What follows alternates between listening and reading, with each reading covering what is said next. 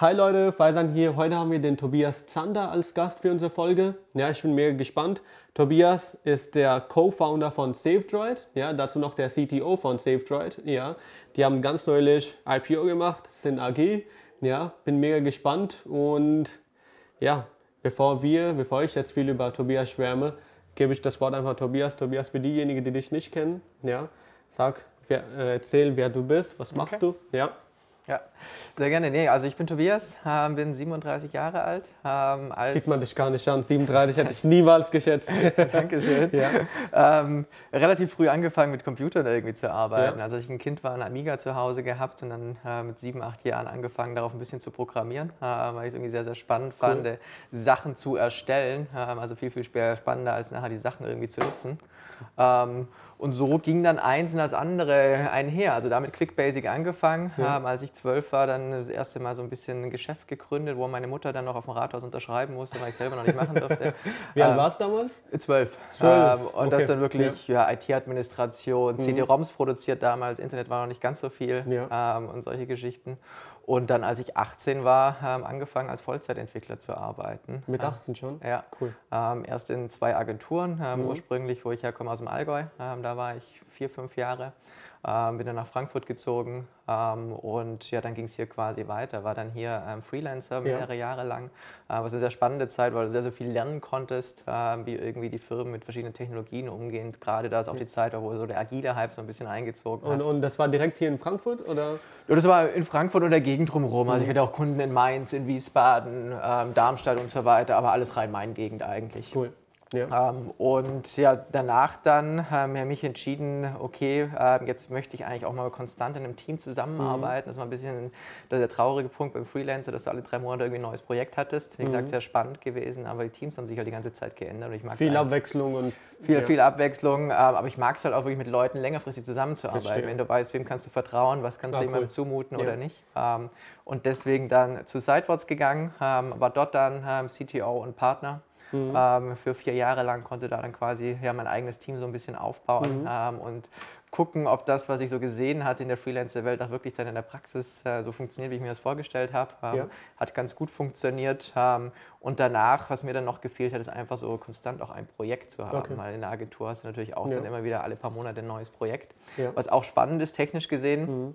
Auf der anderen Seite aber auch sehr, sehr schade, weil halt irgendwie, gerade dann, wenn es irgendwie fertig ist und zu laufen beginnt, äh, muss ja. es abgeben und das nächste Projekt gehen. Ähm, und ich finde eigentlich gerade das dann spannend, auch anzufangen, dann zu optimieren, mit den Kunden zusammenzuarbeiten, äh, zu testen und zu schauen, dass es halt wirklich ein nachhaltiger Erfolg ist. Cool. Ähm, und zu dem Zeitpunkt dann Yassin kennengelernt ähm, mhm. und SafeDroid gegründet. Ja. Ähm, und so kam dann eins zum anderen. Äh, ja. Das ist jetzt auch schon ja fast fünf Jahre her. Wie, äh, wo hast du denn Yassin kennengelernt? Ähm, es ist relativ langweilig, weil sehr traditionell. ähm, weil, also er ist ja damals aus Warmo ausgestiegen, mhm. ähm, ich dann zur gleichen Zeit aus Sidewards. Ähm, okay. Wir hatten einen relativ gemeinsamen Bekanntenkreis, ähm, da wir beide in der Frankfurter Szene ähm, sehr gut connected sind. Ja. Ich mehr im technischen Bereich, er natürlich sehr, sehr stark dann im Fintech-Bereich. und er hatte dann einfach offen nach einem CTO gesucht und bei mir war eigentlich auch bekannt, okay, ich möchte jetzt was Neues machen mhm. und würde auch gerne ein Startup gründen, aber auch bewusst nicht alleine, weil ich auch ja. weiß, wo meine Stärken und meine Schwächen sind. Mhm. und wir wurden dann innerhalb kurzes kürzester Zeit von mehreren Leuten aufeinander aufmerksam gemacht. Sehr cool. Ähm, ja. Hatten dann beide Zeit, ähm, saßen dann in verschiedenen Cafés zusammen, ähm, haben mehrere Workshop-Tage zusammen gemacht und so kam eins zum anderen. Ja, und dann Stück für Stück kam dann SafeDroid. Stück für Stück kam dann SafeDroid, ja. Also wir haben dann ähm, vor allem verschiedene Ideen erstmal ähm, uns überlegt, okay, was für ein Produkt wollen wir eigentlich machen, ähm, in welche mhm. Richtung soll es gehen. Ähm, das dann sehr, sehr stark mit potenziellen Nutzern auch erstmal vertestet, also wirklich ja. Fokusgruppen dann gebildet. Wir waren, glaube ich, sechs, sieben Abende, wo wir jeweils etwa zehn Leute eingeladen haben, um auch zu schauen, dass wir ein Produkt finden, wo nachher wirklich ein Markt da ist mhm. und kein Produkt, wo irgendwie Yassin und ich der beste Kunde sind, sondern wirklich eben draußen die Nutzer. ja. äh, wie wir stellen dann unsere Präferenzen da eher mhm. hinten an. Für uns ist wichtig, glaube ich, äh, zufriedene Kunden zu haben. Ja, was ich so jetzt raushöre, das ist so das Thema, dass du in deiner Vorgehensweise sehr sachlich bist. Ja, du hast mir mhm. auf der einen Seite gesagt, dass du weißt, wo deine Stärken sind, deine Schwächen. Mhm. Gleichzeitig hast du durch deine Erfahrungen gemerkt, okay, was magst du, was magst du nicht. Mhm. Ja? Ähm, erzähl erstmal, was sind so deine Stärken ja? und was deine Schwächen sind Ja? Mhm. Und wie gehst du damit genau um, dass du deine Schwächen von jemandem mit jemandem ersetzt, der genau in diesem Bereich Stärken hat? Also wie mhm. gehst du damit genau um? Mhm. Also äh, Stärken, glaube ich, alles, was irgendwie technische Natur ist, mhm. äh, gegeben jetzt das Hintergrund, dass ich früh angefangen habe, das aber auch immer mein Hobby war. Ich bin ja. sehr, sehr stark für Technologie allgemein interessiert, jetzt nicht ja. nur für Software, Softwareentwicklung. Ähm, da dann auch gegeben dessen keine Angst habe, irgendwo was anzufassen, wenn irgendwas nicht funktioniert. Mhm. Ähm, weil am Ende sind es dann doch nur Nullen und Einsen. Ähm, und auch die ja. Konkurrenz kocht dann nur mit Wasser. Also was mhm. Technologie ist, ja keine Berührungsängste. Ja. Aber mit Schwächen, wie du gerade gesagt hast, also sehr, sehr bewusst dann gucken, dass ich mir Leute irgendwo ins Boot hole, mhm. ähm, die genau diese Stärken habe, äh, denen ich dann aber auch hundertprozentig vertraue. Ähm, okay. Ich glaube, das ist dann super ja. wichtig, dass du da eine Basis hast, wo du sagst, okay, diese Person kann das auch hundertprozentig machen, ähm, ohne dass du selber daran Experte werden musst. Wenn ja. du das Vertrauen nicht hast, dann funktioniert es halt nicht. Und ähm, wie, wie testest du Vertrauen? Also Vertrauen ist ja so, so, ein, so ein Begriff, was mhm. sehr viel so auf emotionale Basis ja. ist. Ja? Auf deiner Seite bist du ja sehr sachlich in deiner Vorgehensweise. Ja. Gleichzeitig auch ist dir so ein emotionaler Wert Vertrauen sehr wichtig. Ja? Wie, wie passt das zueinander? Ähm, es gibt bestimmt den einen oder anderen Test, den würde ich jetzt hier aber nicht verraten, weil ansonsten ja. lasse ich mir zu sehr meine Karten gucken. Ja. Ganz viel ist aber Bauchgefühl. Verstehe. Also cool. ja. entscheidest schon, wie bei jedem anderen Menschen auch, das will mir auch so innerhalb der ersten Sekunden, ob du jemanden mhm. magst oder nicht. Und ja, das kann sich nochmal ändern. Ja. ist aber selten der Fall, dass sich das ändert. Ähm, und ich muss auch sagen, wenn ich in die Vergangenheit gucke, hat sich das mhm. Bauchgefühl meistens bewahrheitet. Es war Sehr selten, cool. selten, dass es falsch ja. war. Ja. Und wie hast du diesen Vertrauen entwickelt in dir selber, dass du sagst, okay, ich kann auf mein Bauchgefühl hören? Äh, ich glaube, das ist einfach Erfahrung. Ähm, also du fängst da irgendwie dann früh an, ja. Ähm, testest ein bisschen ähm, und jetzt, wo ich dann quasi 20 Jahre irgendwie als äh, Vollzeitentwickler, Techie, mhm. irgendwie auch immer, wie auch immer du es nennen ja. möchtest, irgendwie arbeite, merkst du schon über die Jahre hinweg, ja, es war doch richtig. Oder wenn du dich dann halt mal eher äh, nach dem Kopf entschieden hast, dein mhm. Bauchgefühl dir damals aber gesagt hat, du sollst was anderes machen ja. und ein halbes Jahr dann später merkst, okay, das Bauchgefühl wäre doch richtig mhm. gewesen. Das gibt dir natürlich dann schon Vertrauen zu sagen, okay, hör zukünftig doch bitte viel, viel mehr auf dein Bauchgefühl. Sehr cool. Wobei ich glaube auch das Bauchgefühl eigentlich nur daher kommt, dass du halt Erfahrungen gesammelt mhm. hast, aber vielleicht eher unterbewusste Erfahrungen. Also es ist nicht so, dass du dann ganz bewusst darüber nachdenkst, mhm. aber eigentlich ist es ja auch das, was du in deinem Leben bisher erlebt hast. Genau, ja, es ist ja nicht so, dass so ein Gehirn im Bauch sich versteckt, was so ein zweites Gehirn ist, sondern ja, eher so, so unterbewusste Erfahrungen, ja. die dich darauf zurückzuführen ja. sind. Cool, ja. Ähm, für, ähm, oder andersrum die Frage, mhm. ja, ich habe es hier auch aufgeschrieben, ja, wie hast du SaveDroid aufgebaut? Was ist so die, die, die Geschichte dahinter? Welche Schritte waren mhm. da genau dabei? Mhm. Genau, also ich glaube, das erste war, ähm, mir erstmal bewusst zu werden, was ich persönlich möchte ja. ähm, und auch wirklich den Drive da hinten dran zu haben. Ähm, das war dann just ähm, in dem Moment, als ich dann quasi aus der E-Commerce-Agentur mhm. ausgestiegen bin und gesagt habe, okay, ich möchte jetzt ähm, ein Startup gründen, ganz bewusst auch im B2C-Sektor, äh, okay. da ich immer das Nutzerfeedback ähm, sehr, sehr wichtig fand, also sowohl positives als auch negatives. Ja. hat mich immer sehr, sehr motiviert, daran irgendwie weiterzuarbeiten. Und erster Schritt war dann ganz klar zu gucken, dass du einen passenden Partner irgendwie dafür ja. hast, äh, mit dem du das äh, gründen kannst. Ähm, auch vorne auf den Punkt zurückzukommen, Stärken, Schwächen. Mhm. Gleichzeitig brauchst du, oder es hilft auch, wenn du jemanden hast, wenn es mal irgendwie nicht so gut läuft, der okay. dich ein bisschen aufmuntert, ein bisschen mitzieht. Mhm. Ähm, das ist ein sehr, sehr positiver Effekt. Ähm, dann, was gerade gesagt wurde, die Fokusgruppen gebildet, also uns überlegt haben, okay, mhm. was könnte eigentlich ein Produkt sein, ähm, was funktioniert. Mhm. Ähm, wir hatten da auch, um ganz offen zu sein, verschiedenste Ideen. Ja. Ähm, und lustigerweise die Idee, wie SafeShot nachher entstanden ist, war gar keine Idee von uns, sondern ist eigentlich in einer dieser Fokusgruppen entstanden. Ja. Ähm, halt erst durch diesen Kontakt mhm. ähm, mit den potenziellen Nutzern, ähm, dass wir die Idee hatten, okay, es gibt Smooths und Wünsche mhm. und wird dann automatisch quasi Geld von dem Girokonto auf das Sparkonto gelegt. Ja. Ähm, und dann das nächste ist erstmal, glaube ich, dann der rechtliche Schritt, ähm, auch wirklich zu gründen. Mhm. Ähm, und ähm, parallel ging aber auch schon die Entwicklung an einem Prototypen los, ja. äh, mit dem wir gesagt haben, okay, so könnte es aussehen, so könnte es wirklich funktionieren. Auch dann schon wieder mit Nutzern dementsprechend getestet, okay, versteht ihr das Interface, macht das jetzt irgendwie Sinn? Mhm. Ähm, weil die eine Vorstellung, die du hast, ist nicht unbedingt in der Praxis ja. eins zu eins zu umzusetzen. Ähm, und ja, dann war natürlich auch die Herausforderung, wir mussten erstmal Geld einsammeln. Ja. Ähm, weil Jassin und ich, okay, das ging noch irgendwie, zwei Leute so einigermaßen von Ersparnissen ja. zu finanzieren. Ähm, wenn du ein Team aufbauen willst, wird es relativ schwierig. Auf jeden Fall. Das heißt, dann musst du schon anfangen, pitchen zu gehen, äh, mhm. äh, zu gucken, dass du eine Reichweite bekommst, ähm, um zumindest mal die ersten Leute auch an Bord zu holen. Ähm, unsere erste Einstellung waren UX-Designer, ähm, also auch mhm. da wieder der Fokus ähm, stark auf die Nutzer. So ging da eins zum anderen. Ähm, angefangen, die App zu entwickeln. Ähm, die erste App haben wir dann ähm, im Sommer 2016 äh, veröffentlicht. Ähm, die ersten Nutzer damit bekommen. Ähm, mhm. Und auch da dann wieder war es sehr, sehr spannend zu sehen, okay, funktioniert das Produkt ja. eigentlich so, wie wir es uns gedacht hatten. Und sehr, sehr wichtig war meiner Meinung nach, glaube ich, das Produkt auch sehr, sehr früh irgendwann in den Markt zu bringen. Weil mhm. das natürlich immer Ideen, was du noch besser machen könntest. Ähm, aber auch da wieder den Feedback-Kanal zu bekommen, ist, ja. ist sehr, sehr relevant. Ich habe damals den, den Florian, der ist ja der MD bei euch. Ja. ja ähm, Florian habe ich kennengelernt, das war auf einem Meetup tatsächlich, mhm. so ein Entrepreneur-Meetup, mhm. wo äh, Startups dann tatsächlich vorgestellt haben, was sie genau machen. Mhm. Und dann sollten die ganzen Gäste so ein Feedback dazu geben. Und der Florian hatte so als PDF-Dokument so Vorlagen von dem App gehabt von SafeDroid, mhm. ja, und hat mir dann das vorgestellt, okay, das, mhm. das machen wir. Dadurch bin ich auch auf euch aufmerksam mhm. geworden. Ich weiß nicht jetzt, wie viele Jahre es genau her ist, mhm. ja, oder wann es genau war, ähm, aber es ist schon ein bisschen her. Mhm. Und das war ziemlich spannend zu sehen, so dieser Aufbau, diese Idee dahinter und ähm, wie der Florian das überhaupt vorgegangen ist. Ne? Ähm, gleichzeitig auch ähm, Damals hat ihr, glaube ich, so Schwierigkeiten mit Marketing irgendwie gehabt, weil Bitcoin und Facebook, dass mhm. man darauf nicht Werbung schalten mhm. dürfte. Ja. ja. So sowas ja. war da, glaube ich, ja. Also es war viel Volatilität in dem mhm. Moment, ja, vieles, was hoch, runter, hoch, runter ja. ging, ja. Wie war diese Phase für dich, wo so hoch und runter ging, Schwierigkeiten ja. da und das da ja. und dann die lösen. Ja. Wie war das? Ich glaube, die Phase hört fairerweise nie auf und beginnt in dem Moment, wo du mehr gründest. das ist die Frage, was natürlich in der Öffentlichkeit sichtbar, was nicht sichtbar. Du hast jeden neuen Tag neue Herausforderungen mhm. ähm, und musst damit natürlich versuchen, auch einigermaßen professionell mhm. umzugehen. Ähm, klar bist du irgendwie emotional dann auch mhm. an das ganze äh, Projekt hier gebunden, äh, musst aber trotzdem versuchen, irgendwie einen klaren Kopf zu behalten und dann irgendwie die richtige Entscheidung zu treffen. Mhm. Ähm, gerade die Zeit 2017, 2018 ähm, haben wir uns ja bewusst dann in das Feld Kryptowährungen äh, bewegt, mhm. ähm, weil wir einfach auch jetzt noch mehr erreichen wollten als irgendwie den deutschen Fiat-Markt, ähm, also der nur auf Euro dann basiert, mhm. Ähm, sondern gucken, okay, was können wir eigentlich auch international erreichen und unsere Nutzern auch einen Mehrwert äh, zukünftig bieten, was Kryptowährungen angeht. Ähm, und zum einen sind natürlich Kryptowährungen seitdem extrem volatil. Ja. Äh, die Höchstpunkte haben wir miterlebt, die Tiefspunkte haben wir miterlebt. Ja. Momentan stabilisiert sich so ein bisschen, keiner mhm. weiß aber, was genau in der Zukunft passiert. Mhm. Und das Gleiche hast du natürlich auch bei potenziellen Partnern, sei es jetzt irgendwie Facebook, ähm, aber auch Regulierungsbehörden, wo noch keiner so genau weiß, wie wird es eigentlich weitergehen. Genau, ja. ähm, und du jeden Tag halt gucken musst, okay, was kannst du eigentlich machen? Mhm. Aber ich glaube, dann ähm, auch nicht irgendwie die Hände über den Kopf zusammenschlagen und sagen, oh nein, wir können jetzt keine Werbung mehr auf Facebook machen, ja. sondern halt überlegen, okay, was sind Alternativen?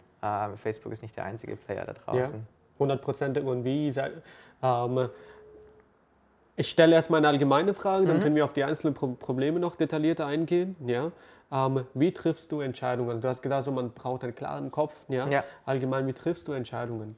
Ich versuche immer sehr, sehr analytisch zu sein. Okay. Ähm, also das sagen mir Leute auch dann sehr, sehr häufig irgendwie nach, äh, ist irgendwie extrem analytisch. Mhm. Ähm, ich versuche es, ähm, funktioniert, glaube ich, in den meisten Situationen ja. ganz gut. Also wirklich dann zu schauen, okay, was passiert als nächstes? Also man kann sich das so ein bisschen wie so ein kleines Diagramm nein, oder ja. so ein Flowchart quasi vorstellen. Mhm. Das passiert fairerweise auch wirklich so in meinem Kopf, äh, wo ich dann sage, okay, der Weg ja. geht halt gar nicht aus dem Grund, der geht gar nicht mhm. aus dem Grund, der geht, damit hast du aber Risiko X, äh, mhm. dafür Chance Y und dann versuchen die beste Option irgendwie daraus zu treffen. Verstehe. Ähm, also das dann mal wirklich extrem mhm. über den Kopf zu steuern, ja. ja. Ähm also du hast einen genauen Plan für dich, so eine genaue Vorgehensweise. Mhm. Ja? Also das, was ich jetzt rausgehört habe, mhm. sagt mir, wenn, wenn ich mhm. das falsch rausgehört mhm. habe, weil ich bin, ich bin persönlich auch so ein sehr analytischer Typ. Ich mhm. mag das so Schritt für Schritt vorzugehen, Schritt für mhm. Schritt die Sachen zu machen. Ja?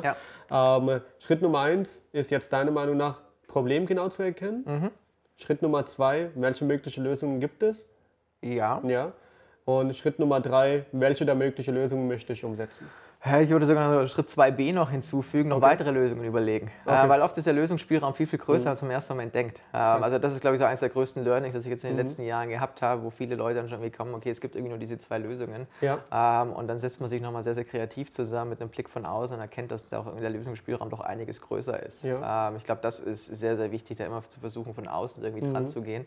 Was natürlich gleich sehr extrem schwierig ist, ähm, wenn du hier sehr, sehr stark operativ eingebunden bist. Ja. Also ich glaube, das ist immer die Herausforderung, A, auch nicht dann irgendwie in einem Tunnelblick irgendwie drin zu stecken, sondern zu gucken, welche anderen Varianten äh, gibt es gegebenenfalls noch. Aber ja. dann danach, wenn man sagt, okay, das ist der Lösungsspielraum, den es gibt, den können wir ja. nicht mehr vergrößern, ähm, dann darüber zu entscheiden. Ja. ja, und was, wenn zwei sehr gute Lösungen sind, mhm. die potenziell beide gut sein könnten, ja, ja. wie entscheidest du dann zwischen zwei guten Lösungen? Es kommt ein bisschen drauf an, von welchen Problemen, von welchen Lösungen mhm. wir sprechen. Also wenn wir es bei Produktentscheidungen dann nachher machen, ist eigentlich so, dass wir versuchen, dann relativ früh zu testen. Okay. Ähm, also angenommen, wir haben irgendwie zwei neue Feature-Ideen. Mhm. Ähm, beide sind sehr, sehr gut, wie alle unsere Ideen, die wir ja. logischerweise haben.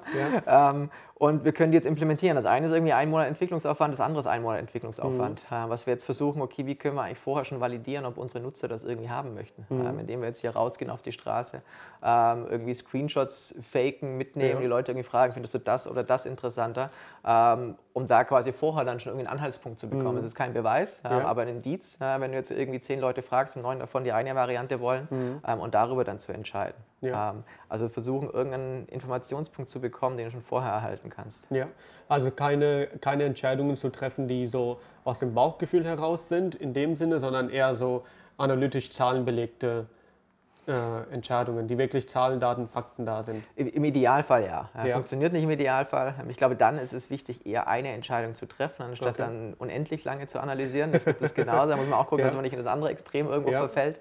Ähm, aber falls möglich, ähm, Zahlen zu sammeln, ja. ja. Ähm, das, du hast jetzt einen richtig spannenden Punkt angesprochen. Das ist so, nicht unendlich lange zu analysieren, sondern wirklich eine Entscheidung zu treffen. Ja. ja? Ähm, inwiefern ist es wichtig, ja, oder andersrum, wie lange sollte man analysieren und wie lange sollte man eine Entscheidung hinauszögern? Sollte man sofort eine Entscheidung treffen? Ähm, sollte man ein bisschen analysiert eine Entscheidung treffen, aber ja. nicht zu lange analysieren? Was ist so der Spielraum? Was ist so die Spanne da? Ich glaube, das ist sehr, sehr unterschiedlich. Also hängt ja. natürlich von Herausforderungen ab, die du gerade versuchst mhm. zu lösen. Wie lange du jetzt wahrscheinlich auch brauchst, um noch ja. mehr Daten zu sammeln, kann man sehr schwierig pauschal beantworten. Mhm. Aber ich glaube, in der Regel liegt es irgendwo dazwischen. Also ja. wie gesagt, weder, also weder jetzt sofort zu entscheiden, mhm. noch halt ewig lang zu analysieren, sondern dann auch zu gucken, okay, wann ist der richtige Zeitpunkt. Und da spielt dann nachher wieder Erfahrung und das Bauchgefühl, mhm. glaube ich, eine große Rolle, wo man sagt, okay, jetzt ist der Punkt, ähm, jetzt sollten wir schon was machen. Ja. Also Erfahrungen sind extrem wichtig, dass man Erfahrungen in dem Bereich, wo man arbeitet, wo man gründen möchte, dass man in dem Bereich schon Erfahrungen mitbringt. Meiner Meinung nach ja, definitiv. Ja. Und wie sollte dann so jemand vorgehen, der so ganz jung ist, sagen mhm. wir mal 16, 17, mhm. ja, ähm, die Leidenschaft hat mhm. im Bereich IT, mhm. ja, oder Leidenschaft hat allgemein etwas zu gründen, ja, ja aber keine Erfahrungen hat, ja, ja was soll so jemand machen? Ja, also ich würde persönlich schon raten, erstmal zu gucken, dass wir dann äh, praktische Erfahrungen irgendwo bekommen, indem er irgendwie ein Praktikum macht in einem Startup oder mhm. vielleicht trotzdem erstmal ein, zwei Jahre wartet und im Startup arbeitet. Okay. Am besten wirklich in einer unternehmerischen Funktion, mhm. ähm, um halt zu sehen, wie die reale Welt dann auch aussieht. Weil okay. es sind dann doch Welten irgendwie dazwischen. Ja. Ähm, ich weiß, es gibt Erfolgsgeschichten auch von 16-, 17-Jährigen, mhm. äh, die damit extrem erfolgreich sind. Ja. Ähm, ich hätte es fairerweise in dem Alter nicht geschafft. Ja, 100 Prozent. Ich glaube, das ist auch so ein bisschen von Person zu Person auch natürlich abhängig. Ich brauche auch Erfahrungen. Ja. ja ich brauche auch Erfahrungen, dass ich darauf meine Entscheidungen, äh, darauf angepasst meine Entscheidungen treffen kann. Ja. Aber wenn ich so eine theoretische Grundlage habe, wie jemand schon in der Situation eine gewisse Entscheidung getroffen hat mhm. und dass das auch eine erfolgreiche Entscheidung, eine gute Entscheidung war, ja. Ja, dann kann ich auch darauf meine Entscheidung berühren. Ja. Ja, ja. Ähm, das ist so bisschen das Thema Weiterbildung und Erfahrung. Ja? ja. Das ist auch die nächste Frage. Wie bildest du dich weiter und mhm. inwiefern ist Weiterbildung wichtig? Mhm. Ähm, am besten erstmal die zweite Frage. Ich glaube, Weiterbildung ist extrem wichtig, also gerade in dem technischen Bereich, ja. äh, weil Technologien ändern sich die ganze Zeit. Ja. Ähm, also wenn, du, wenn ich heute jetzt zwei Jahre ein Sabbatical machen würde, hätte ich es, glaube ich, schwierig, einen sinnvollen Job zu finden, weil ich einfach nicht mehr mitsprechen kann, ja. Äh, um, um, ganz ehrlich zu sein.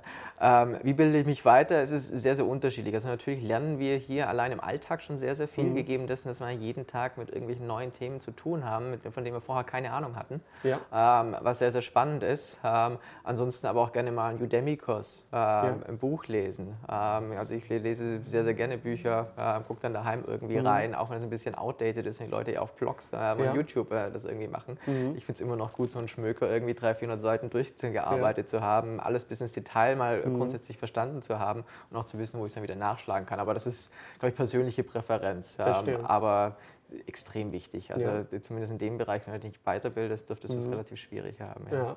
Und aus einer unternehmerischen Sichtweise? Ähm, eine gute Frage. Also natürlich auch wieder Udemy. Ähm, mhm. Auch da gibt es dementsprechend äh, Kurse, äh, die ich da schon gemacht habe. Ähm, ich glaube, gegeben dessen, dass wir so viel Erfahrung sammeln, fast eher hier viel Learning by Doing, um ehrlich Verstehe. zu sein. Cool. Ja. ja, also so hands-on ist ähm, in Unternehmen viel, viel sinnvoller, als jetzt die ganze Zeit nur zu lesen, lesen, lesen. Ich glaube beides. Mhm. Du brauchst beides. Du brauchst sowohl die Theorie ähm, mhm. als auch die Praxis dazu. Ähm, also um ein anderes Beispiel zu machen, ich hatte gesagt, ich habe mit 18 angefangen, als Softwareentwickler zu arbeiten, ja. konnte zu der Zeit nicht studieren aus diversen Gründen. Ähm, hatte aber zu dem Zeitpunkt schon mit zehn Jahren Softwareentwicklung gemacht. Nicht professionell, aber privat. Ja. Ähm, das heißt, ich wusste, wie man ähm, um es bildlich darzustellen, die Lego-Steine zusammenpackt mhm. und daraus irgendwie ein Fahrzeug macht. Ich hätte dir aber nicht den Plan dazu zeichnen können. Ja. Ähm, das war für mich am Anfang eine große Herausforderung, weil du gleichzeitig natürlich Leute hattest, die haben dann irgendwie studiert, ähm, ihre drei, vier Jahre ja. ähm, und warst in einer Diskussion und mir haben teilweise auch die Wörter gefehlt. Ja. Ich wusste, okay, das und das muss jetzt irgendwie zusammenpacken, es funktioniert, es wird laufen, jeder wusste, es läuft. Mhm. Ich konnte demjenigen aber nicht erklären, warum es läuft oder wieso und weshalb. Ähm, ich glaube, die Kombination aus beidem. Äh, weder das eine noch das andere Extrem ist ideal. Ähm, du bist ja äh, nicht der CEO von SafeDroid, sondern der CTO. Ja. ja. So, was ist da der Unterschied zwischen dem Alltag von CEO und CTO? Was mhm. sind deine Aufgaben genau? Mhm. Ähm, ich glaube, das ist wahrscheinlich bei verschiedenen Firmen auch wieder unterschiedlich. Ja. Ähm, bei uns haben wir es so aufgeteilt. Ähm, zum einen natürlich Technik liegt eher bei mhm. mir, das ist das Offensichtliche. Ähm, aber bin auch mehr involviert in das Thema Produktentwicklung, ja. ähm, während Yassin dann eher auch die Aufgaben hat, Public Relations, Investor Relations, mhm. Finanzen, ähm, Marketing ähm, in, in, diese Richtung. Das ist so die, die grobe ähm, Aufteilung, die wir eigentlich haben. Verstehe, also bei dir ist es eher so diese technische Seite, ja. die Produktseite und bei ihm ist es so eher dieses ähm, Kommunikation so in groben, ja. groben Wobei die Grenzen natürlich auch fließend sind. Ja. Also, aber wenn man grob etwas drüber schreiben würde, äh, würde ich so rum machen. Ja. Und ähm, der Yassin, der ist ja häufiger so auf viele verschiedene Veranstaltungen, mhm. hält auch häufiger Reden. Ich habe den Yassin bei mhm. Entrepreneur University gesehen. Mhm. Ja. Das war letztes Jahr in Wiesbaden, glaube ich. Mhm. Und da habe ich den Yassin gesehen und der hat einen sehr souveränen Auftritt. Mhm. Ja. Und Finde ich cool, aber ich glaube mhm. nicht, dass es immer so war. Der hat sich wahrscheinlich so Stück für Stück dahin entwickelt. Ja. Ähm, wie ist es bei dir? Hältst du ab und zu auch reden? Äh, musst du auch reden halten?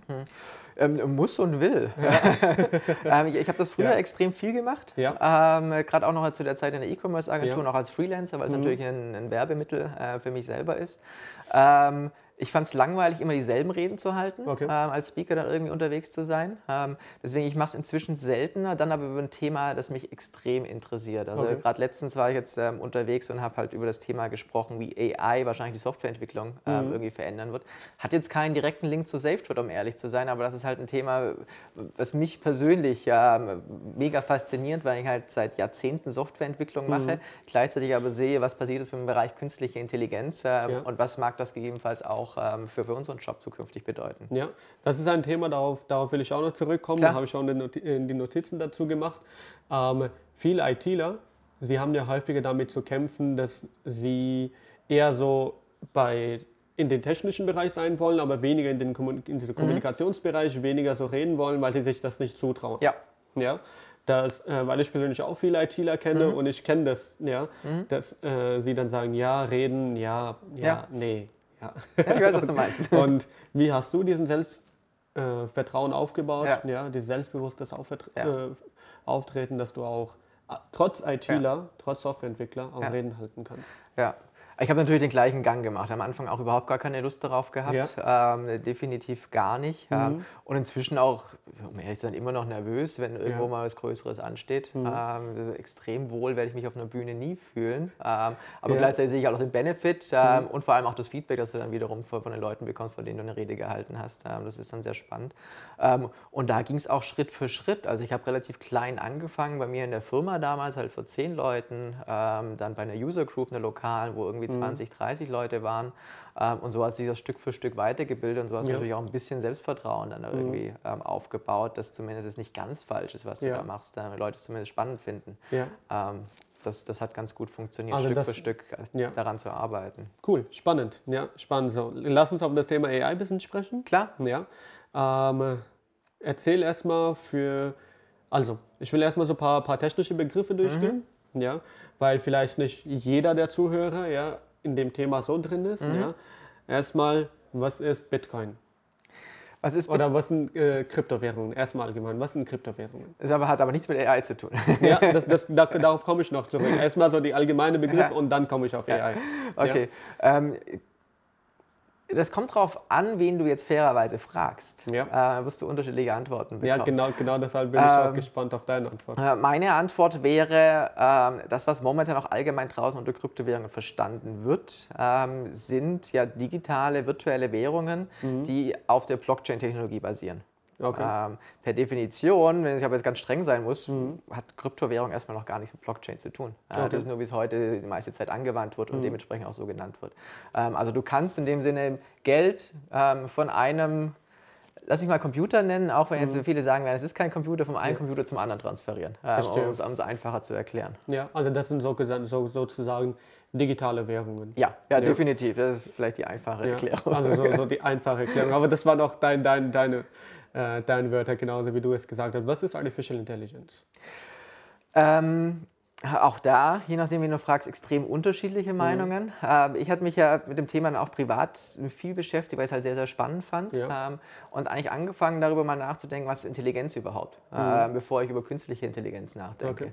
Ähm, und was ich dann für mich herausgefunden habe, Intelligenz ist eigentlich immer dann, wenn eine Art Vorhersage äh, mhm. getroffen wird ähm, über die Zukunft. Ja. Ähm, also was passiert zum Beispiel als nächstes? Mhm. Ähm, Im Gehirn ist es zum Beispiel so, ähm, dass wenn du jetzt irgendwie auf den Tisch hier klopfst, eigentlich gar nichts groß für mich passiert, ja. weil mein Körper oder mein, mein Kopf quasi schon vorhergesagt hat, okay, wenn ich da drauf klopfe, mhm. dann bekomme ich A, das ist eine Geräusch, B ja. fühlt es sich in meinem Knöchel so und so an. Ja. Ähm, und das ist das, was eigentlich Intelligenz ist, diese Vorhersage zu treffen, mhm. ähm, was als nächstes passiert. Ähm, ja. Und künstliche Intelligenz ist dann das Gleiche, wenn es meiner Meinung nach einem Computer passiert. Ähm, ich bin einer von denjenigen, äh, die eigentlich sagen, wir sind momentan schon im Zeitalter von künstlicher Intelligenz, weil jede Art von Vorhersage ähm, eigentlich KI äh, oder dann AI mhm. ist der englische Begriff dafür.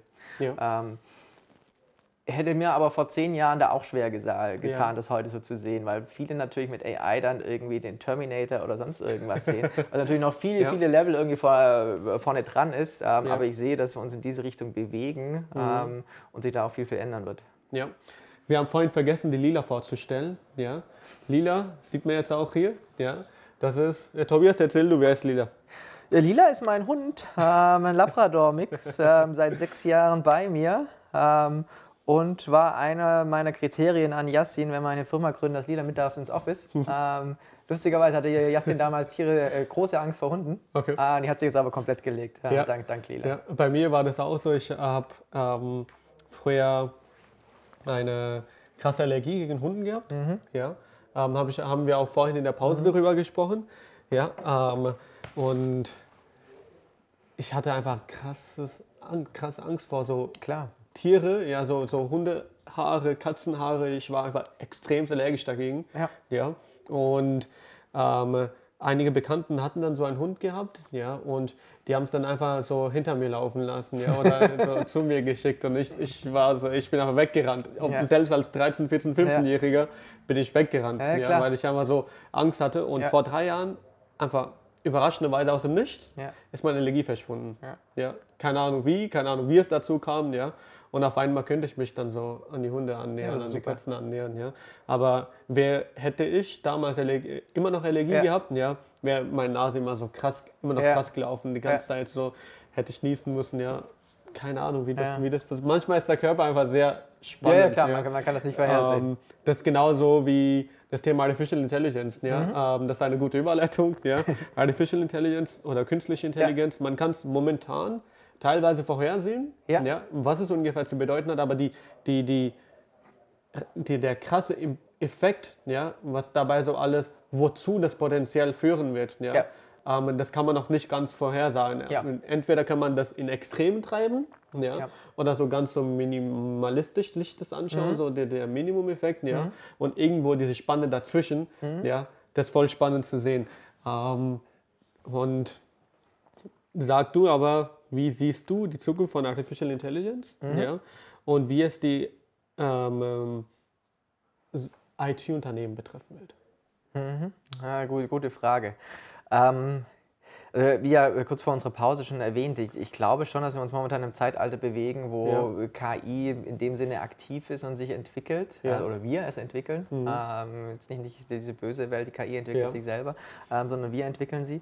Ähm, und das wird es Schritt für Schritt in kleinen Schritten passieren. Ich, ich weiß weder, wann es mhm. natürlich jetzt diesen nächsten Big Bang gibt. Mhm. Ähm, das kann in zwei, drei Jahren passieren, kann aber auch 20, 30 Jahre dauern okay. ähm, oder auch noch viel, viel länger. Mhm. Ähm, aber ich habe jetzt halt schon oft in Technologie gesehen, wie irgendeine Kleinigkeit irgendwo angefangen hat und immer, mhm. immer größer wurde. Ähm, also auch da eine kleine Anekdote, wie ich angefangen habe, dann Programmieren zu lernen. Ja. Ähm, als ich habe auch viele äh, Computerspiele logischerweise damals gespielt, mhm. dann siehst du dann viele Animationen, wie sich alles bewegt ähm, und hatte dann gelernt, wie ich ein Pixel auf dem Screen ändern kann.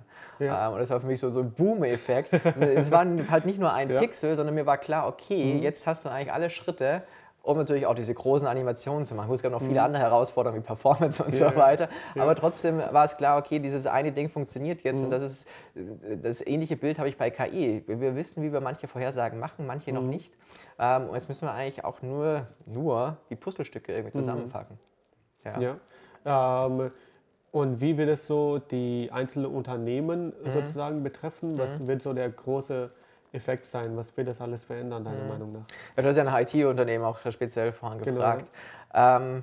Ähm, was ich spannend finde, ist, ähm, dass man so in der öffentlichen Wahrnehmung eher hört, dass KI die einfachen Jobs irgendwie ablösen wird. Ja. Ähm, was ich aber eher persönlich wahrnehme, ist, dass es sehr, sehr häufig eigentlich jetzt die Jobs ne, nicht ablöst, aber ergänzt, mhm. Ähm, die eigentlich sehr, sehr teuer sind. Okay. Also angefangen von Anwälten, wenn du mhm. irgendwie in dem Bereich Law, IT reinschaust, passiert da momentan sehr, sehr viel mit KI. Mhm. und ich glaube, das Gleiche steht uns momentan eigentlich auch bei der Softwareentwicklung bevor. also er hat ja letztens seine Talks dazu gehalten. Ähm, und es ist schon so, dass es jetzt eben auch die ersten rudimentären neuralen Netze gibt, äh, die ja. quasi Software entwickeln können. Also natürlich sehr, sehr eingeschränkt, aber auch mhm. da wieder von einem kleinen Pixel zu einem ja. ganzen Bild. Man, kann irgendwie sehen, wie das lang geht. Ja. Ähm, und ich glaube, das wird dazu führen, dass sich der Beruf des Softwareentwicklers fundamental ändern wird. Also wir werden ja. natürlich immer Leute brauchen, die irgendwie Sachen debuggen und genau wissen, wie das funktioniert. Mhm. Ähm, wir werden aber nicht mehr, um jetzt irgendwie einen Button in der App hinzuzufügen, irgendwie durch tausend Zeilen von Code durchscrollen müssen, ja. sondern können einfach definieren, bitte KI macht das. Äh, so ja. sehe ich die Zukunft. Ähm, ich bin eigentlich auch froh darüber, weil äh, genau dieser Teil macht mhm. fair, fairerweise keinen Spaß, dann irgendwie so einen simplen Job irgendwie auszuführen, sondern eher halt zu überlegen, okay, was ist eigentlich das Nützliche und was, was ist auch der Business Wissenswert dahinter. Mhm. Ähm, und dahin wird es kommen. Ich glaube, dafür ist es auch wichtig, dass sich äh, nicht nur ITler, wahrscheinlich alle, ähm, mhm. aber bei Entwicklern kann ich es ganz stark sehen, natürlich weiterbilden in diese Richtung. Ja. Ähm, wie können sie zukünftig diese Tools bedienen? Mhm. Ja. Und ähm, das, das ist ja eigentlich auch dann wahrscheinlich auch genau derselbe Effekt, was so, so auch Nicht-IT-Unternehmen dann für den dann auch sein wird, dass die einfachen Jobs oder auch selbst die schwierigen mhm. Jobs da teilweise vielleicht IT den ersetzen wird oder dazu noch ergänzen wird. Mhm. Ja, dass jeder Einzelne viel mehr Zeit haben wird für die Aufgaben, die einen Spaß machen. Äh, zumindest bei uns ist es so, bei ja. ITlern ist es oft so, dass der, der Teil Spaß macht. Ähm, bei anderen kann ich es nicht beurteilen, ja. aber zumindest einfache Aufgaben. Mhm. Ähm, also wirklich simple, auch wenn wir gar nicht sehen, dass sie simpel sind, aber Code schreiben ist erstmal simpel, um ehrlich ja. zu sein. Es ist kein großes Hexenwerk, wenn man das mal verstanden hat. Mhm. Diese Aufgaben werden glücklicherweise meiner Meinung nach ersetzt werden ja. oder vereinfacht werden, ja. Ja, also meinst du, dass eher nur so ähm, prozessorientierte Aufgaben abgelöst werden oder sondern auch kreativere Aufgaben? Zum Beispiel Prozess wäre so, wo man eine Reihenfolge hat. Zum Beispiel ja. so die Roboter, die jetzt sagen wir mal den ganzen Raum sauber machen. Ja. Die haben einen genauen Prozess, ja. genaue Schritte. Okay, das muss ich machen, das muss ich machen, das muss ich machen. Aber eine kreative Arbeit wäre halt ein bisschen schwieriger. Ja. ja. Zum Beispiel, welches der Zettel will ich behalten mhm. und welchen sollte ich am besten entsorgen? Mhm. Äh, für mich schwierig zu beantworten, da ich ja selber mich eigentlich nicht als Kreativer sehe, sondern ja. eher wie der analytisch denkende mhm. Mensch.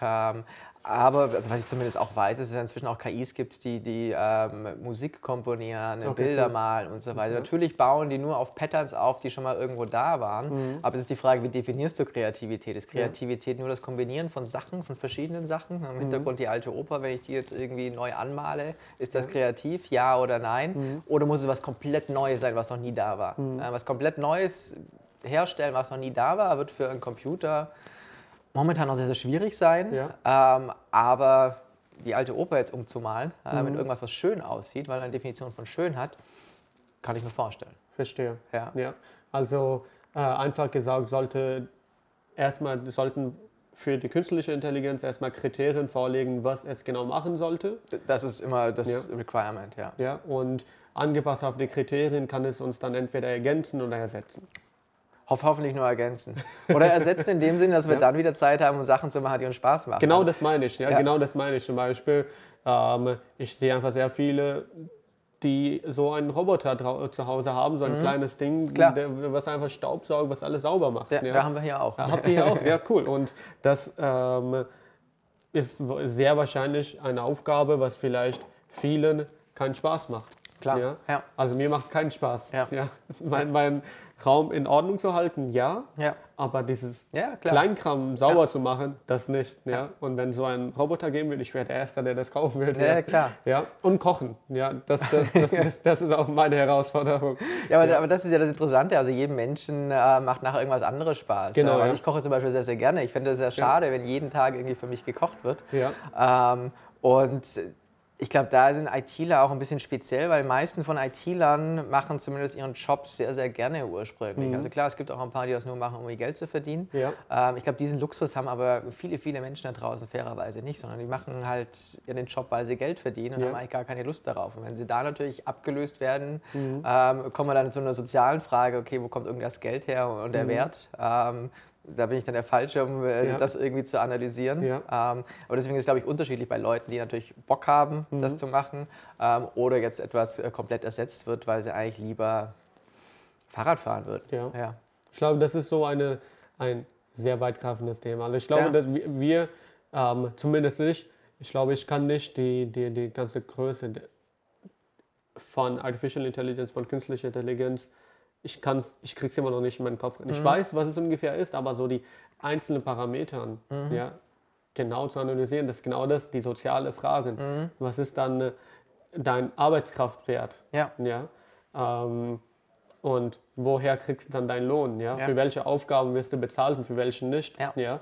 Und wenn die Menschen kein Geld haben, ja, weil Artificial Intelligence die ganze Aufgaben macht, ja, ja aber die Artificial Intelligence die Produkte entwickelt mhm. ja, und die Produkte produziert, wie sollen die dann gekauft werden, wenn die Menschen kein Geld haben? Ja. Im Idealfall, ja. es ist dann irgendwie sehr, sehr, sehr, sehr Fiktion, ist es ja, ja, so, dass es alles dann so billig ist, dass es gar nicht gekauft werden muss, äh, weil die KI ist ja viel billiger. Also angenommen, die kann jetzt ja anfangen, Gemüse zu produzieren ähm, und angenommen, wir haben jetzt noch irgendwie billiges Land, mhm. ähm, dann können wir auch das Essen einfach so for free irgendwie rausgehen. Das ist so meine ganz, ganz krasse Idealvorstellung. Ich glaube, davon sind wir auch noch sehr, sehr, sehr davon weit weg und ich werde es wahrscheinlich nicht mehr erleben. okay, cool. Das Thema Artificial Intelligence und ähm, jetzt will ich ein, äh, zu einem Thema rüber, das ist ähm, AG. Mhm. Ja? Äh, ihr wart ja früher, glaube ich, GmbH. Nee, wir waren nee. immer eine AG. Immer eine ja. AG, von, von Tag 1 auf genau. eine AG. Ja. ja. Und was ist so der, der Arbeitsalltag ja. Mhm. Ähm, als AG. Ja, dann war eigentlich meine Einleitung ja. falsch. Ihr habt ja kein IPO gemacht, sondern ihr wart von Tag 1 schon AG. Wir waren eine AG, äh, wir waren aber nicht an der Börse gelistet. Okay. Äh, also ein IPO in dem Sinne haben wir sowieso nicht gemacht, sind mhm. aber ähm, über die Advanced Bitcoin Technologies an der Börse gelistet. Ah, okay. Ähm, ja. Was hat sich in dem Schritt geändert, ähm, ist, dass wir jetzt natürlich viel, viel transparenter sein mhm. müssen mhm. mit einigen Informationen. Ja. Ähm, Gott sei Dank muss ich sagen, ist das eher Yassins Bereich. Okay. Ähm, also das ist wieder das, wo ich sage, okay, ich fokussiere ja. mich lieber auf das ja. Thema Produktmanagement, mhm. äh, Technologien. Ähm, und er, er, ist fit in den ganzen Themen. Ja. Ähm, aber eine der Grundideen war wirklich ein bisschen auch transparenter zu sein. Was mhm. passiert hier eigentlich? Ja. Und die Gespräche im Alltag, ähm, wahrscheinlich ist da jetzt so ein bisschen ein erhöhter Geheimhaltungsding-Thema da noch, was hinten dran hängt. Ja. Ähm, wie gehst du damit genau um? Ja, du, du, musst natürlich aufpassen, was du inzwischen wem sagst. Ja. Ähm, also alle Sachen, die halt irgendwie eigentlich Geschäftsgeheimnis sind, mhm. ähm, wären dann jedenfalls irgendwie ad hoc relevant. Ähm, also musst du dann halt dementsprechend öffentlich machen. Mhm. Ähm, von dem her musst du da immer aufpassen, ähm, selbst wenn du mit Freunden irgendwie sprichst, äh, mhm. damit du jetzt keine Geschäftsgeheimnisse irgendwie herausplapperst. Ähm. Ja. Und das ist schon erstmal ein Umdenken, mhm. ist aber auch ein Umdenken bei allen Mitarbeitern. Das betrifft ja nicht nur uns als Vorstände, ja. sondern fairerweise jeden Mitarbeiter, der natürlich dann zur Geheimhaltung verpflichtet ist ist. Mhm. Und das habt ihr auch genauso klar dann kommuniziert wie du. Das ist der Schritt und das führt dazu. Ja, definitiv. Ja. ja. Da musst du sehr, sehr, sehr ähm, transparent erklären ähm, mhm. und auch äh, danach gehen, dass dementsprechend ja. auch eingehalten wird. Ähm, also wir werden zukünftig auch regelmäßig Schulungen haben für mhm. alle Mitarbeiter, ähm, dass es immer wieder in den Köpfen ist, ähm, dass wir hier natürlich jetzt ähm, auf einem anderen Tablett stehen ähm, ja. als eben noch vor ein, zwei Jahren. Aber an dem Arbeitsalltag hat sich dann äh, was geändert oder eigentlich nicht? Nee, nicht viel. Also für das operative Team eigentlich nicht. Nee. Mhm. Äh, für Vorstände ein bisschen, mhm. ähm, gerade eben auch was wieder Kommunikation angeht, ja. ähm, auch Pressearbeit und so weiter. Ähm, operativ an unserem Produkt hat sich daran aber nichts geändert. Ne? Okay, sehr gut. Ja. Ähm, du hast ja das Thema ähm, angesprochen, wenn es dann Tiefphasen gibt im, im, mhm. in so Beruf ja, oder in dem, in dem Startup, dass man dann Menschen haben sollte, mhm. zu denen man zurückgehen kann mhm. ja, und wo man sich trotzdem so wohlfühlt, mhm. ja, die man vertraut. Mhm. Inwiefern ist ein gutes Umfeld? Jeder beschreibt, beschreibt ja seine Umfeld, also Definition von gut ist ja jedem Einzelnen überlassen, Klar. aber inwiefern ist ein gutes Umfeld notwendig oder wichtig für eine erfolgreiche Karriere als ein Startup-Mensch? Mhm.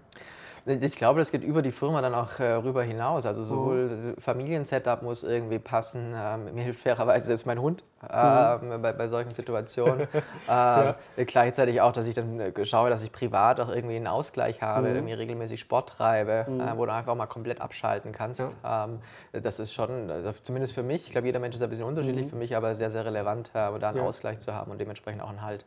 Ja, was ist ein Ausgleich? Was machst du gerne als Hobby? Ähm, als Sport mache ich Triathlon. Cool. Ja, ja also und, Schwimmen, Schwimmen, Fahrradfahren, Laufen. Ja, und hast du auch so ein, es gibt ja Marathons, glaube ich, auch. Ja, so, ja. ja habe ich auch schon gemacht. Ja. ja. Und was war dein Rekord? Im Marathon äh, bin ich jetzt in 3,18 gelaufen. Ja. ja. Also 3 Stunden 18 hier in Frankfurt. Cool. Äh, das war ja. ganz gut. Ähm, dann bist du aber wahrscheinlich an meine Wohnung vorbeigelaufen. Das kann gut sein.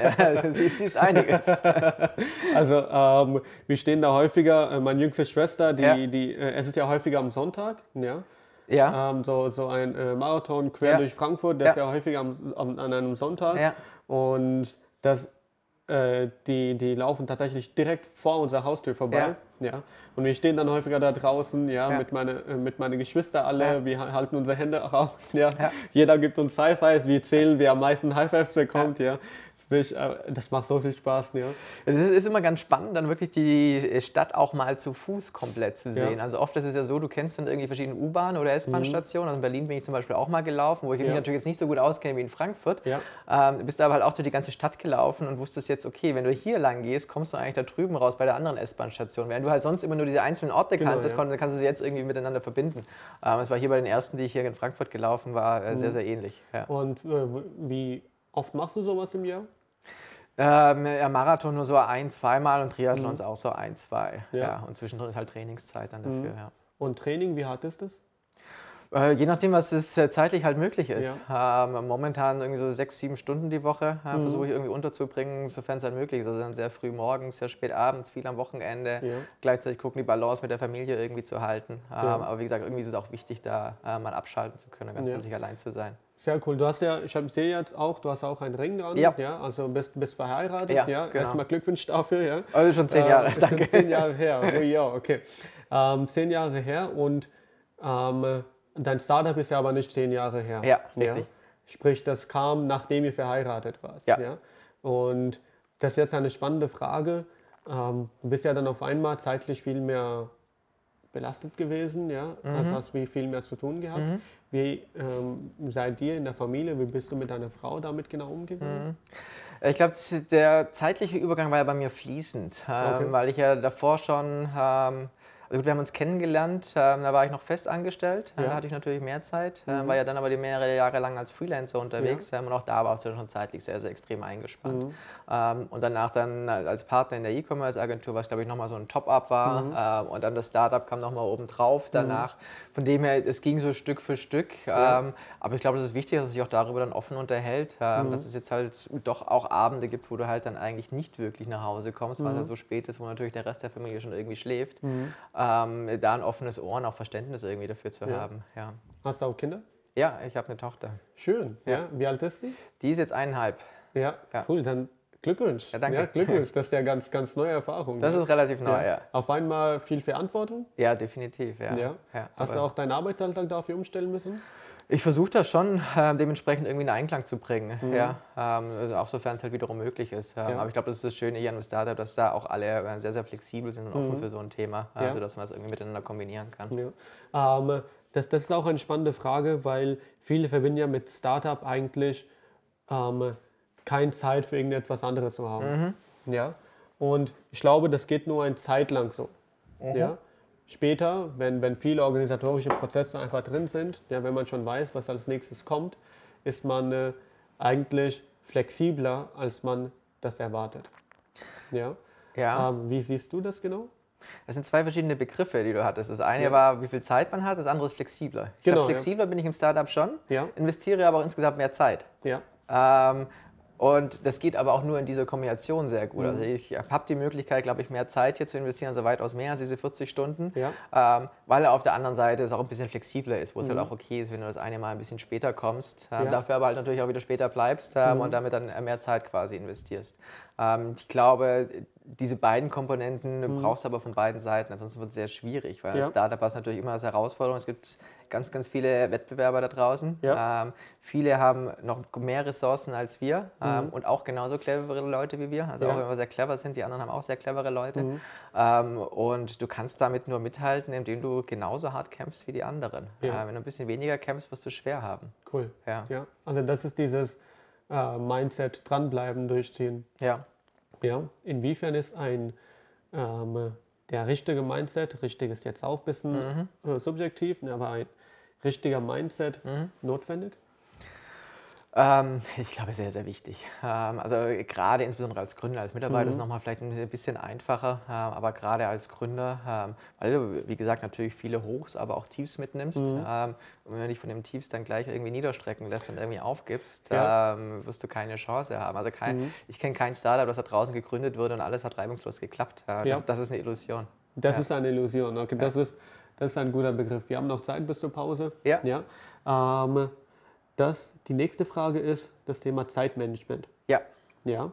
Ähm, wie sieht so ein typischer Alltag von dir aus? Ja. Wann fängt mhm. er an? Wann ist er zu Ende? Ja. Hast du gewisse Routinen? Mhm. Ähm, der Alltag ist wiederum sehr flexibel, ja. um auf den Punkt von gerade zurückzukommen. Ja. Ähm, ich glaube, äh, typisch aufstehen ist irgendwie um 6 Uhr ähm, mhm. rum, weil das meistens auch die Zeit ist, wo ich dann mit meiner Tochter noch ein bisschen spielen kann, bevor sie in die Krippe geht. Sehr cool. Ähm, das nutze ich da. Mhm. Ähm, dann muss mein Hund natürlich noch irgendwie nach, nach draußen. Äh, ja. Er will auch eine große Runde, dass er hier im äh, Office dann auch irgendwie entspannt ist ähm, und hier nicht alle irgendwie Kirre macht. Kombinierst du das mit deinem Triathlon? Also teilweise, ja. Wenn das geht, Fahrradfahren geht logischerweise nicht. Ja. So eine leichte Laufeinheit machen wir sehr, sehr mhm. gerne mal zusammen. Ja. Cool. Ähm, und dann gucke ich, dass ich um 10 Uhr hier im Office bin. Mhm. Ähm, fairerweise mache ich oft zu Hause schon irgendwas. Es macht aber keinen Sinn, in der Rush-Hour hier irgendwie früher loszufahren. Ja. Also wenn ich hier um 9 Uhr sein will, mhm. habe ich eine doppelte äh, Zeit investiert, um irgendwie hierher zu kommen. Deswegen gucke ich, dass ich um 10 Uhr hier bin, meist mhm. Rush-Hour irgendwie skippen kann, ja. weil man eher zu Hause schon mal ein paar Sachen vorbereiten für den Tag. Sehr cool. Und da ist, glaube ich, sehr wichtig, äh, zumindest ist meine Taktik, ähm, einen sehr, sehr strukturierten Plan zu haben für den Tag. Ähm, also mein Kalender ist dann mhm. in der Regel wirklich komplett durchgebucht. Ja. Ähm, nicht, weil ich immer unbedingt Meetings habe ja. ähm, oder so gerne miete, sondern oft, wo einfach auch äh, Blogs drin sind, hier erledigst du die Aufgabe und die Aufgabe.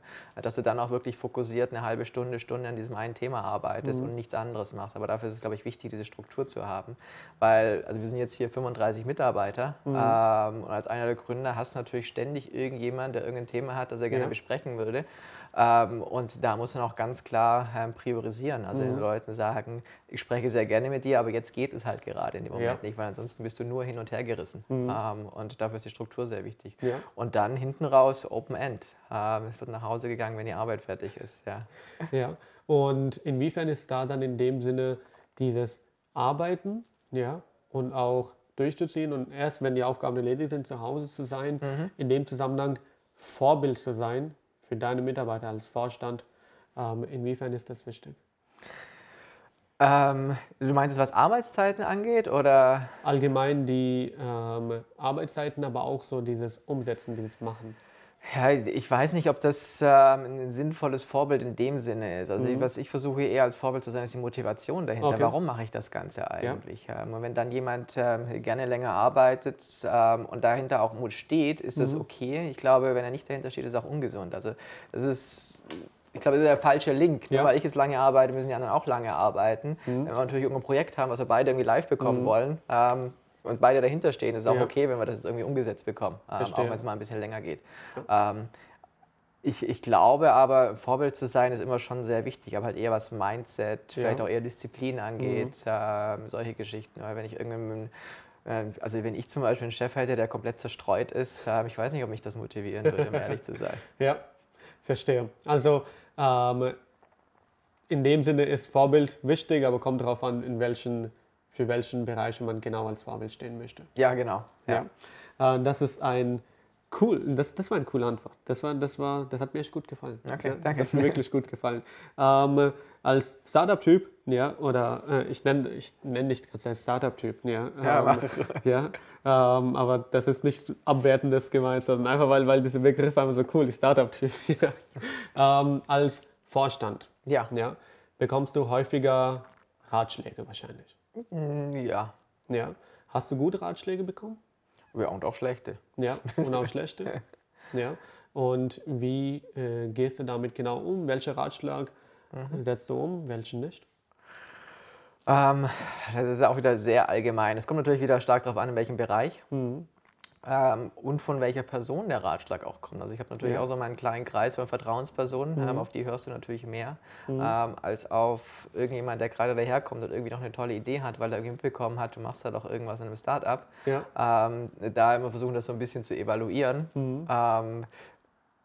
Aber nachher auch da, zumindest die Vertrauensperson, ist wieder viel Erfahrung. Also von wem war natürlich ein Ratschlag irgendwie mhm. sinnvoll, probierst es den einen aus, der funktioniert, dann hörst du natürlich auch gerne auf diese Person ein zweites und ein drittes Mal. Ja. Ähm, und andersrum genauso, wenn du einen Ratschlag bekommen hast und gemerkt hast, okay, das macht eigentlich keinen Sinn, dann respektvoll zu sagen, ja, vielen Dank, ja. Ähm, aber du kannst halt auch nicht alles umsetzen. Ja, cool. Und inwiefern ist in dem Zusammenhang eine Kultur in Unternehmen, so, so mhm. Werte in Unternehmen wichtig? Mhm.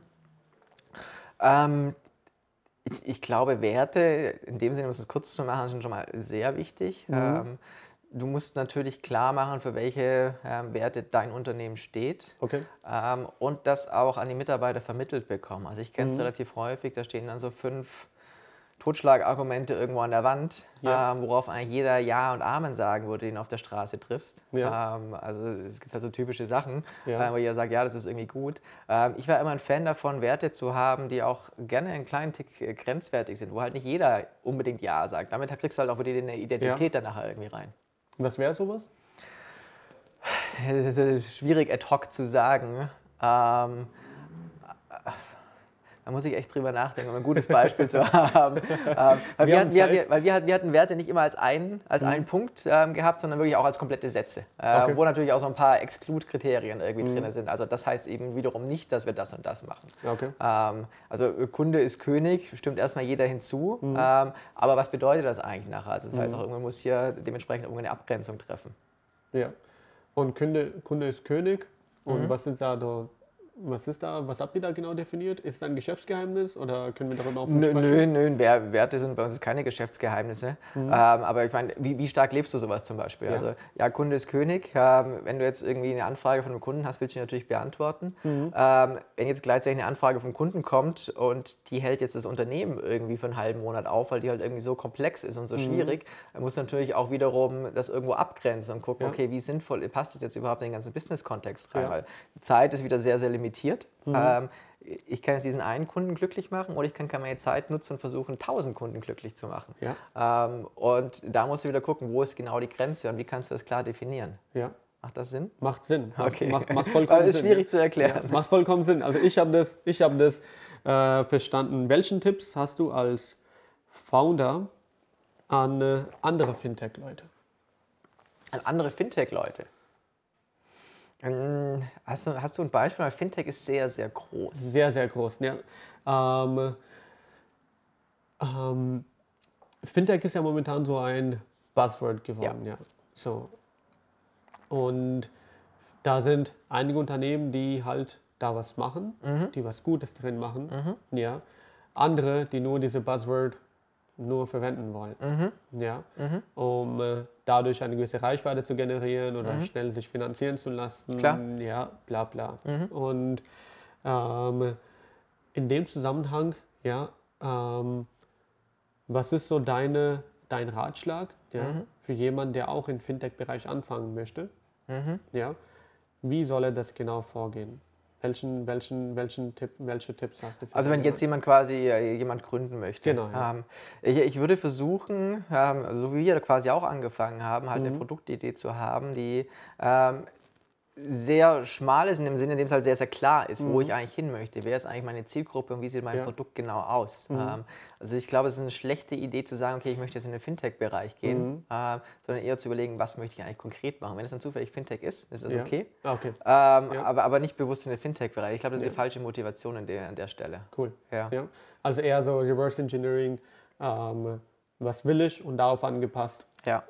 Stück für Stück zurückverfolgen. Ja. Ja. Ähm, das ist ein wichtiger, das ist auch ein wichtiger Hinweis ähm, zum Thema Team aufbauen. Mhm. Ja, weil erstmal entscheidest du ja, was möchtest du und darauf mhm. angepasst gehst du Schritte zurück. Okay, mhm. das muss ich dafür tun, das muss ich dafür mhm. tun. Und du hast ja angesprochen, dass du 35, dass ihr 35 mhm. Mitarbeiter hier habt, wofür du auch teilweise die Verantwortung mhm. hast, Yassin auch noch Verantwortung hat. Ähm, wie baut ihr ein Team aus? Was sind so eure Kriterien? Ähm, wie geht ihr da genau vor? Ja. Ähm, ich glaube, da spielt dann äh, der Punkt Werte wieder eine große Rolle. Ja. Ähm, also Natürlich müssen die fachlichen Skills irgendwo passen. Mhm. Ähm, ich glaube aber, es ist auch sehr, sehr wichtig, dass man sich persönlich irgendwie leiden kann. Also, dass du abends mit den Kollegen irgendwie noch ein Bier trinken kannst. Ja. Ähm, gegeben dessen, dass es natürlich wieder Hochs und Tiefs gibt mhm. ähm, und man sich dann auch gerne lieber mal abends nochmal darüber unterhält, dass diese eine Situation uns halt nicht so ideal gelaufen mhm. ist ähm, und wie können wir eigentlich noch Problem XY lösen. Ähm, also von dem her würde ich sagen, Personal Fit ähm, und Fit zu den Firmenwerten mhm. ist mindestens genauso wichtig wie der, wie der fachliche Fit. Sehr cool. Ja. ja. So, ähm, lass uns ein bisschen über das Thema Fokus sprechen. Ja. Ja. Ähm, weil gerade als äh, CTO wahrscheinlich hast du sehr viele verschiedene Themen, worauf du dich fokussieren könntest, theoretisch. Ja. Entweder das oder das oder das oder das. Ja. Wie fokussierst du dich und inwiefern ist dein Fokus wichtig? Ja, also glaube ich schon äh, gut angesprochen. Also es gibt sehr, sehr viele Themen, nicht nur als CTO. Ja. also was ich auch Mitarbeitern immer sage, mhm. ist glaube ich sehr einfach hier den ganzen Tag sehr beschäftigt ähm, und trotzdem effektiv zu sein. Ja. Ähm, aber es ist sehr, sehr schwierig, das wirklich aller, allerwichtigste Thema zu finden und ja. sich darauf dann acht Stunden mhm. ähm, oder sowas zu fokussieren. Ja.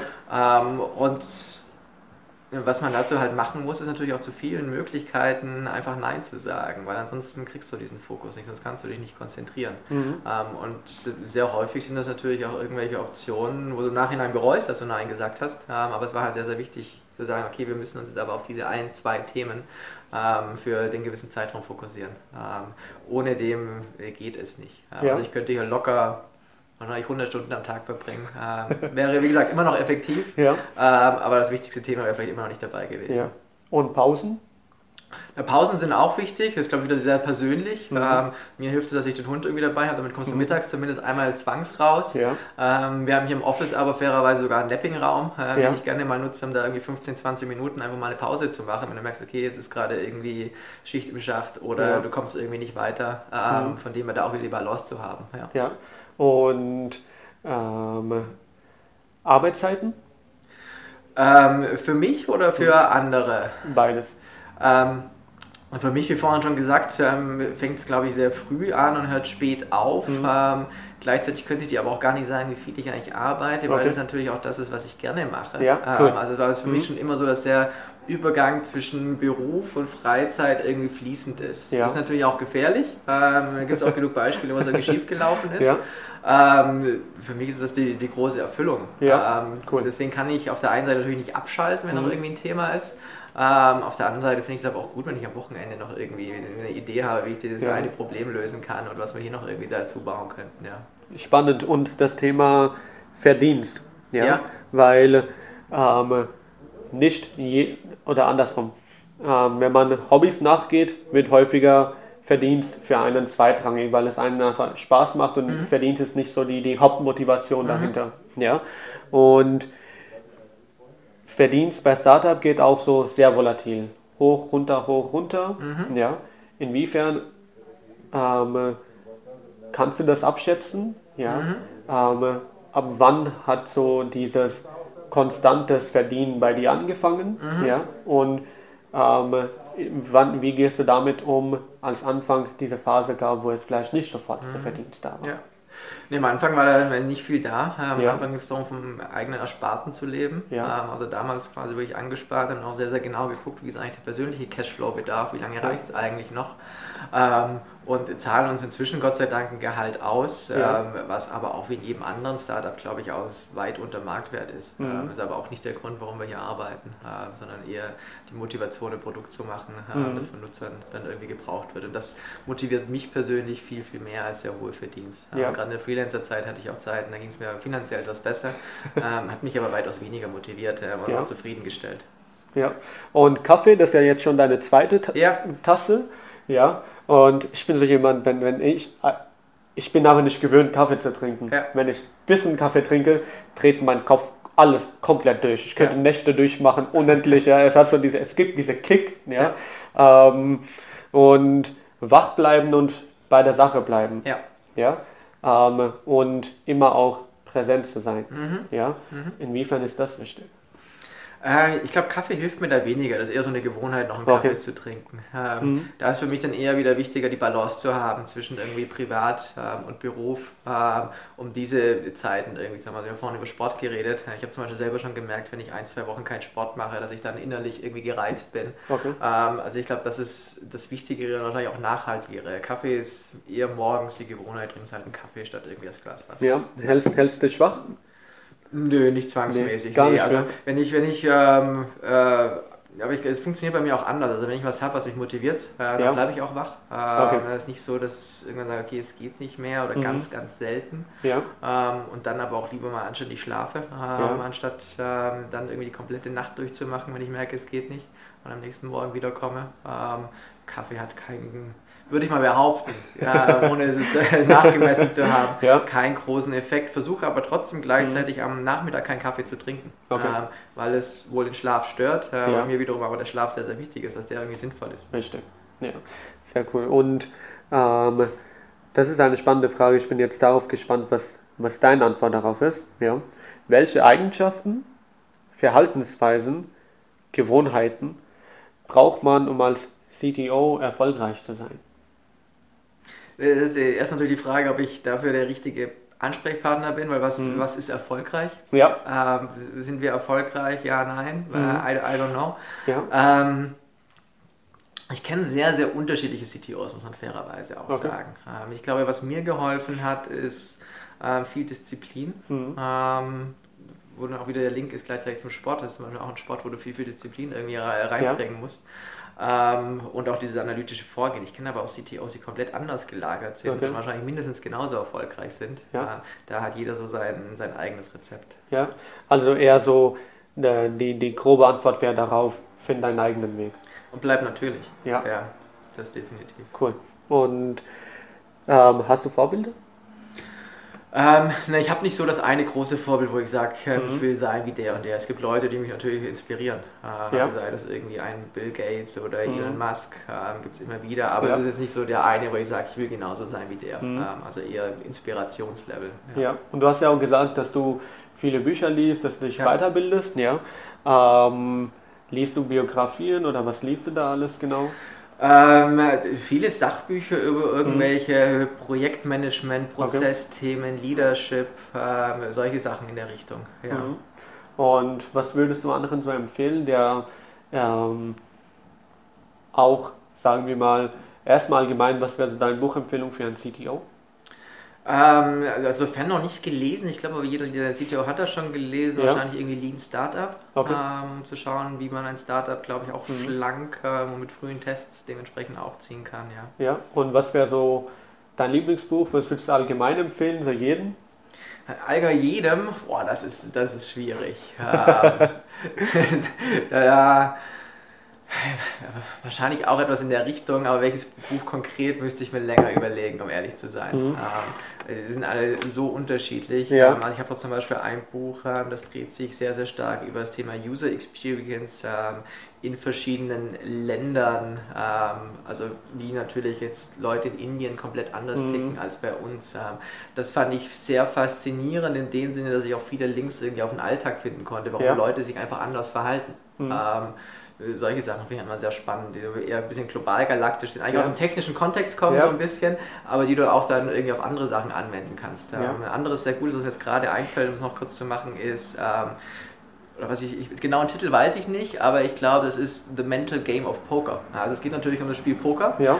ähm, und wie Leute da denken dabei. Ähm, habe da aber auch sehr, sehr viel von meinem Berufsalltag gelernt, weil auch genau dieselben ja. Situationen, wie jemand ja. irgendwie agiert und interagiert, ähm, du auch in einer ganz normalen Berufssituation oder auch im privaten Alltag hast. The Mental Game of Poker. Ja, so in der Richtung. Ich kann ja also im Nachgang nochmal genau nennen. Steht bei mir im Schrank und wurde auf jeden Fall gelesen. ja, ich glaube, das ähm, ich habe ich, also, ich hab aus der Perspektive noch nie gedacht, aber ich, das, das könnte ein spannendes Buch sein. Ja, ich ist, ich habe es nicht gelesen. Aber, das ist wirklich mega ja. gut. Also insbesondere, wo es dann diesen Teil gibt, ähm, weiß nicht, kennst du dich mit Pokerspielen ein ja. bisschen aus? Ähm, ein bisschen, ja. gibt diesen Fachbegriff von Tilt, äh, wenn du quasi mhm. dann quasi alles mitgehst. Mhm. Und genau dieses, äh, dieses Tilten gibt es natürlich auch in privaten Konfliktsituationen, wie im beruflichen genauso. Ja. Ähm, und da die Links ähm, fand ich wirklich extrem spannend, ja. Ja, cool. Also ich glaube so, äh, man kann ähm, das ist so ein Beispiel, was ich persönlich auch häufiger bringe, ja, ähm, dass man äh, das, das Thema Mindset oder das Thema Denkweise, mhm. ja, das kann man in sehr, sehr viele verschiedene Bereiche, ja, von sehr vielen verschiedenen Bereichen lernen mhm. und das Thema Mindset, zum Beispiel eine Sache ranzugehen, zu machen, zu tun, umzusetzen oder zu lernen und auch zu überlegen, auch zu analysieren, das ist so das Thema, was Mindset allgemein ist, was so wirklich in fast alles gebraucht werden kann. Mhm. Die Umsetzung ist aber von Thema zu Thema, Bereich zu Bereich komplett mhm. anders. Ja? ja? Und deshalb ähm, fand, fand ich die Empfehlung gut, weil die, die Weiterbildung, Schritt Nummer eins, fängt irgendwo bei Mindset an. Mhm. Ja? Das ja. ist so irgendwo so die, diese, die Basis. Ja. ja? Und aber das auch umzusetzen. Mhm. Ja? Also ich, ich, ich fand die Empfehlung richtig gut. Und ähm, wir nähern uns auch langsam die Ende zu. Ja? Das ist das Thema Lieblingszitat. Ja, was ist dein Lieblingszitat? ähm, das ist ad hoc schwierig. Äh, ja. Was ich in letzter Zeit äh, bei mir auf dem Hintergrund hatte, äh, das kam auch eher aus der Triathlon-Sportrichtung, ja. war ähm, Losers Complain, Winners Train. Ähm, und auch da hast du wieder einen Link ja. irgendwie zum Berufsalltag. Mhm. Ähm, auch hier, im Startup gibt es natürlich ständig irgendwie Gründe, warum alles irgendwie schlecht ist und scheiße und warum mhm. ich mich beschweren könnte. Ähm, das löst der Problem aber nicht und somit ja. nicht zum Gewinner. Ja, cool. Cool. Jetzt ja. weiß ich aber nicht, von ja. wem das ist. Ja. ähm, ich würde, also wir werden folgendes machen. Das ist so diese äh, eine äh, nicht Gewohnheit, was ich habe, sondern ich, ich will das gerne machen. Ähm, jeden, den ich interview, ja, dein Bild werde ich draufpacken und dein mhm. Lieblingszitat, mhm. ja, das werde ich dir dann irgendwo per Post einfach hier rüber mhm. schicken. Das kannst du unterschreiben, mhm. ja, mir zurückschicken. äh, irgendwann werde ich so das auf meine Wand kleben, wo alle Menschen drauf sind, denen ich alles interviewt habe, da die einzelnen Unterschriften und die Zitate. Ja. Ich will da so eine Sammlung von machen. Ja, ja. ja können wir das machen? Ja, klar. Ja, cool, cool, cool, ja, ich, ich werde das irgendwann irgendwann dir äh, rüberschicken per Post. Ja. Ähm, und das ist die abschließende Frage. Ja. ja.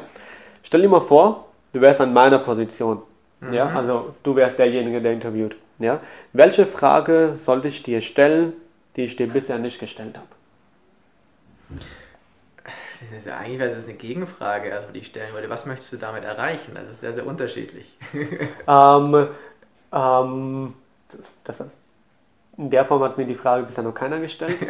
ja. ähm, also, was ich damit erreichen will, vielleicht gibt es ja ein spannendes Thema, ja. Ja, was du unbedingt anderen mitteilen möchtest, ja. was du unbedingt anderen erzählen möchtest, ja, und ähm, auf der ich vielleicht noch gar nicht eingegangen bin. Ja. Ja. Ich glaube, äh, ein Punkt, den wir jetzt noch nicht hatten, ich weiß nicht, ob das der wichtigste ist, aber den ich die ganze Zeit erwartet hätte in den Fragen, ist, mhm. wie man jetzt natürlich hergeht, ähm, wenn man jetzt ein Startup gründen möchte mhm. und es wirklich umsetzt. Ja, cool. Und ja. Ähm, ich meine, viele Leute kommen immer irgendwie auf mich zu und sagen, mhm. ich habe da irgendwie eine grandiose Idee und möchte das irgendwie umsetzen. Mhm. Ähm, Und meiner Meinung nach ist jetzt irgendwie die große Herausforderung, nicht die Idee zu haben. Gute Ideen daraus gibt es sehr, sehr viele, sondern ja. es dann wirklich nachher umzusetzen. Cool. Ähm, also zum einen sprich über deine Idee, wenn ja. du irgendwie eine hast. Ja, da gebe ich auch, habe ich auch ganz viele kennengelernt, die sagen, oh, ich kann das keinem verraten, weil das ist so geheim.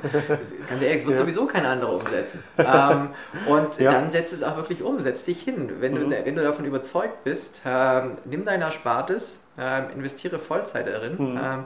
Versuch das nicht unbedingt an der Seite zu machen, weil das funktioniert sehr, sehr selten. Dann hast du auch immer so diesen Fallback, ich habe irgendwie einen festen Alltag und mein ja. festes Gehalt und will dann abends irgendwie ein Startup gründen. Es gibt Beispiele, da funktioniert das, ich glaube, es ist aber sehr, sehr schwierig. Und mhm. wenn du wirklich confident bist, von dir selbst überzeugt, spar dein Geld zusammen, mhm. dass du irgendwie Kohle hast für ein halbes Jahr und dann zeigst du den Leuten, dass du es kannst. Ja, und welche Schritte kommen danach, nachdem man erspart hat, das umsetzen möchte? Welche Schritte kommen dann danach? Ähm, äh, das kommt dann ganz darauf an, welches Produkt du hast und wie mhm. weit du natürlich bist. Mhm. Ähm, aber ich glaube, das Wichtige ist halt wirklich eine Webseite zu haben, die ersten Kunden zu akquirieren ähm, und dann je nachdem zu schauen, brauchst du Investments, brauchst du keine Investments, trägt es sich vielleicht schon von, mhm. von Tag 1, ähm, brauchst du noch Partner dazu. Ähm, das ist sehr unterschiedlich, je nachdem, was du umgesetzt hast. Ja, cool. Ja. Ähm, das war jetzt sehr viel Value für diejenigen, die eine Idee haben und das umsetzen wollen. Ja? Tobias, vielen lieben Dank für deine Zeit. Ja, ja. sehr gerne. Ich habe vieles, vieles, vieles heute mitgenommen. Ja? Hat mir mega viel Spaß gemacht und wir bleiben im Kontakt. Ja. ja? Hat mir ähm, viel zum Nachdenken auch angeregt. Ja? Super, ja? freut mich. War spannend. Ich hoffe, ihr habt was auch mitnehmen können. Ja? Wir sehen uns in der nächsten Folge. Bis dann, mach's gut. Ja. Ciao. Ciao. sehr cool, sehr cool.